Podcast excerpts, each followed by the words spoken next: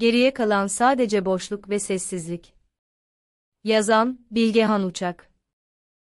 Milliyetçilik, saf birisi olarak zihinlere düşer, sonra üç zehirli aşamayı çarçabuk geçerek, öteki arayan, ayrıştırıcı, zehirli bir ideoloji olarak varlığını sürdürür. Düşmanı bulamadığında akrebin kendini sokması gibi ölmeye mahkumdur çünkü. Dışarıda bulmadığını hemen içeride bulur, yoksa da yaratır, muhayyel tehlikelerle korkutulan kitle milliyetçiliğe sarıldıkça ayrışmakta olduğunu fark edemez.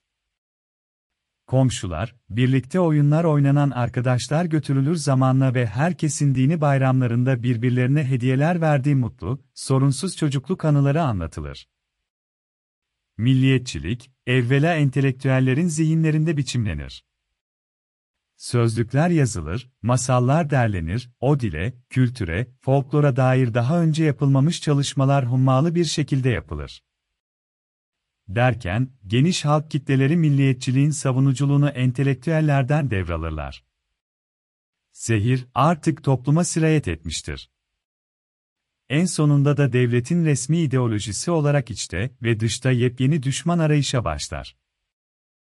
Dünyanın her yerinde milliyetçilik bu üç aşamadan geçer ve her aşamada zehre biraz daha bulanır, en sonunda da zehirden bir motife dönüşerek bayraklardaki yerini alır. bin dokuz yüz otuzların sonunda Polonya iyice sıkışmış bir haldeydi. Batı'da Hitler, Danzig'i bahane ederek bütün Polonya'ya iştah kabartıyordu. Doğu'da Stalin vardı, yutmaya hazır. Geniş ovalarla, mümbit topraklarla çevrili coğrafya herkesin ilgisini çekiyordu. Polonya'nın içte de sorunları vardı, Lviv denen Galiçya bölgesinde mesela. Katolik Polonyalılar ile Ortodoks Ukraynalılar arasında gerilim gitgide büyüyordu.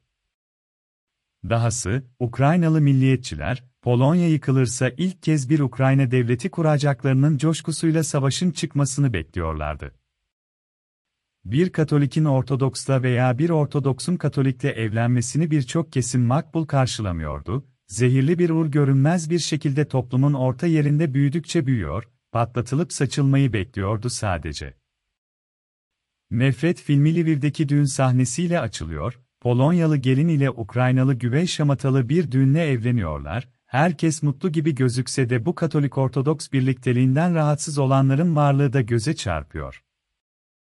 Savaş başlayıp da Polonya'nın Almanya ile S S C B arasında paylaşıldığı ortaya çıkınca Ukraynalı milliyetçiler de bu yeni düzenin kendilerine yarayabileceğini düşünüyorlar.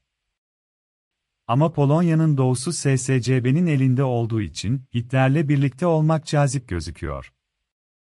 Böylece, eğer Hitler'in ordusu Sovyetleri buradan çıkarabilirse Nazilerle anlaşıp Ukrayna bayrağını ilk kez dalgalandırmak mümkün olabilecek. Üstelik iş bunlarla sınırlı değil, daha da çetrefil, zira Polonya ve Ukrayna'da hatırı sayılır oranda Yahudi yaşıyor ve onların mallarına el koymakta lümpen yağmacı kitlenin iştahını kabartıyor. Öte yandan, Stalin'in elinde iyice yozlaşmış S S C B'nin dine dair görüşleri ile Almanlarınki farklı ve bu coğrafya dine bağlı. Filmde bir Ukraynalı rahip, ölen Polonya için mutlulukla bir cenaze töreni düzenliyor ve orada Ukrayna'nın kurulabilmesi için Hitler'le birlikte olunması gerektiğini söylüyor. bin dokuz yüz otuz sekizde Polonya'nın bir parçası olarak yaşayan Ukraynalıları düşünün. bin dokuz yüz otuz dokuzda Sovyetler'de yaşamaya başlıyorlar, komünizm geliyor, yepyeni bir düzen kuruluyor, boyunlardan haçlar çıkarılıyor. Derken bin dokuz yüz kırk birde Naziler giriyor aynı yere, bu kez Yahudi katliamı başlıyor ve bölgeye hakim olan yegane gücün kaos olduğu anlaşılıyor. İki sene sonra, bu kez Sovyet ordusu Nazileri önüne katıp Berlin'e doğru kovalarken aynı yerler yeniden Sovyetlere geçecek. Ve bu coğrafya ölümle yaşamaya alışıyor. Sanırım en büyük felaket de bu, ölümün, cinayetin kanıksanıp sıradanlaşması.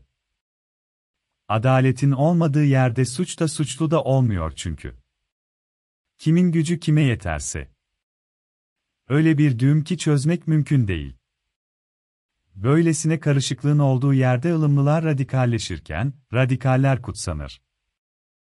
Ölüm yanı başınızdayken, savaşın fırsatçıları türemişken ve milliyetçilik zehri zihinleri ele geçirmişken, ılımlı olmaya pek fırsat kalmaz. Stepan Bandera, işte bu kaosun çıkardığı bir adam. Ukrayna milliyetçiliğinin önde gelenlerinden biri olan Bandera, çetesiyle birlikte S S C B'ye karşı İtlerle savaşmaya karar verdiğinde muhtemelen Ukrayna'nın kurulmasının ilk adımlarını attığını düşünüyordu. Bandera çetesi, yani Banderistler, kısa zamanda Ukrayna aşırı milliyetçiliğiyle özdeşleşti. Gözlerini intikam bürümüş bir çete, başında da Stepan Bandera adlı bir kaçık, tarihin gördüğü en büyük katliamlardan birkaçını yapıverdiler. Volin ve Doğu Galiçya katliamlarında kırk bin kadar Polonyalıyı öldürdüler. Ateşe verdikleri köylerden bazıları tarihten silindi. Tabii Polonyalılar da iki sene sonra ellerine ilk fırsat geçtiğinde hiç acımadan iki bin Ukraynalı sivili öldürmekten çekinmediler. En bulaşıcı salgından daha bulaşıcıdır milliyetçilik zehri, imkan bulduğunda onulmaz acılar bırakır ardında. yetmiş sene sonra Banderistlerin yaktığı köylerin olduğu yere gazeteci eşi Magdalena ile giden Maximilian Rigamonti, çektiği fotoğrafları yayınladığı Eko adlı albümüyle uluslararası fotoğraf yarışmasında birincilik ödülü kazandı. Polonyalılarla Ukraynalılar arasındaki ilişkiyle ilgili değil bu, demiş Magdalena Rigamonti, birkaç ay içinde her bir ötekiyi öldürmenin ne kadar kolay olduğuyla ilgili. Hepsi siyah-beyaz birbirinden çarpıcı, boşluğun ve sessizliğin fotoğraflarını çekmiş Maximilian Rigamonti. O fotoğraflara bakarken aklımın bir yanında Polonya'nın Volin katliamını, soykırım, kabul etmesi, öte yanda, bilmem kaç tane anıtı dikilen Stepan Bandera'nın Ukrayna'da, milli kahraman, ilan edilmesi.